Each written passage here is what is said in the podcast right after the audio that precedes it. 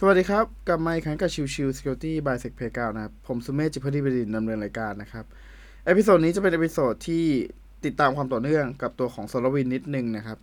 ล่าสุดเนี่ย ทาง FBI ออกมาบอกว่า มีหลาย ๆ หน่วยงานของทางสหรัฐนะครับ ได้รับผลกระทบจากตัวของ SolarWind Incident นะครับ ก็คือเรื่องของการใช้ SolarWind เป็น Supply Chain Attack ไปโจมตีหน่วยงานอื่น ๆ นะครับ โดยตัวของ FBI เนี่ยมีการแจ้งว่าตัวของหนึ่งในผู้ได้รับผลกระทบของทาง SolarWind Incident เนี่ยหนึ่งในนั้นก็คือ National Finance Center หรือ NFC นะครับ ซึ่งเป็นส่วนหนึ่งของทางบัญชีเงินเดือนของหน่วยงานภาครัฐนะครับ ซึ่งหลังจากทำการ investigation ไปแล้วนะครับ ก็พบว่าระบบของทาง USDA เนี่ย ได้รับผลกระทบ จากตัวของ SolarWind Incident แต่ว่าจะเป็นคนละตัวกับที่ Microsoft หรือว่า Cisco โดนนะครับ โดยตัวของที่ USDA ได้รับผลกระทบนะครับ จะเป็น backdoor ที่ไม่ใช่ Teardrop นะครับ แต่ว่าเป็นบอกว่าเป็น backdoor ตัวหนึ่งที่ค่อนข้างจะคล้ายคลึงกับตัวของ attacker ที่มาจากจีน นะครับ ซึ่งแตกต่างจากก่อนหน้านี้เนาะเพราะว่าก่อนหน้านี้เนี่ยมีการพยายาม identify ว่าไอ้ผู้ที่อยู่เบื้องหลังตัวของ SolarWind Incident เนี่ยน่าจะเป็นรัสเซียมากกว่านะครับแต่หลังจากที่ทาง FBI ได้ทำการตรวจสอบตัว DLL ที่ถูกฝังเข้าไปในเครื่อง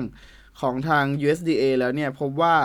น่าจะเป็นตัวของ Supernova ซึ่งถูกใช้โดยกลุ่มแฮกเกอร์ของจีนมากกว่านะครับ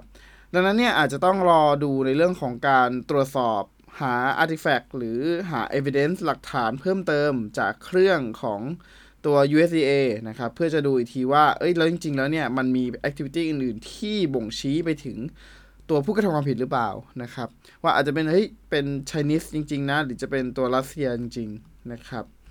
ดังนั้นก็ต้องรอดูกันต่อไปนะครับ เอ่อ ซึ่งอย่างที่บอกครับว่าตัวของ USDA เนี่ย ไม่ใช่แค่เอเจนซี่เจ้าเดียวที่เพิ่งโดน คือมันมีอีกหลาย ๆ เจ้าที่โดน นะครับไปแล้วแล้วก็มีการประกาศไปแล้วเนาะไม่ว่าจะเป็นเรื่องของ Department of Homeland Security นะครับเอ่อ Department of Energy นะครับ National Institute of Health นะครับ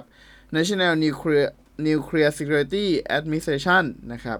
Department of Treasury นะครับ แล้วก็สุดท้ายคือ National Telecommunication and Information Administration นะครับ ก็เป็นหน่วยงานของภาครัฐทั้งหมดของทางอเมริกาที่ถูกโจมตีจากตัวของ SolarWind Incident นะครับ ซึ่งผมคาดว่ามันจะมีการเพิ่มขึ้นมาอีกเรื่อยๆนะครับ เพราะว่าด้วยความที่ตัวของคนทำงานที่อยู่สาย IT เองก็อาจจะไม่ได้มีแบบศักยภาพมากพอในเรื่องของทางด้าน Cyber Security นะครับ อันนี้คือบ่งชี้ไปที่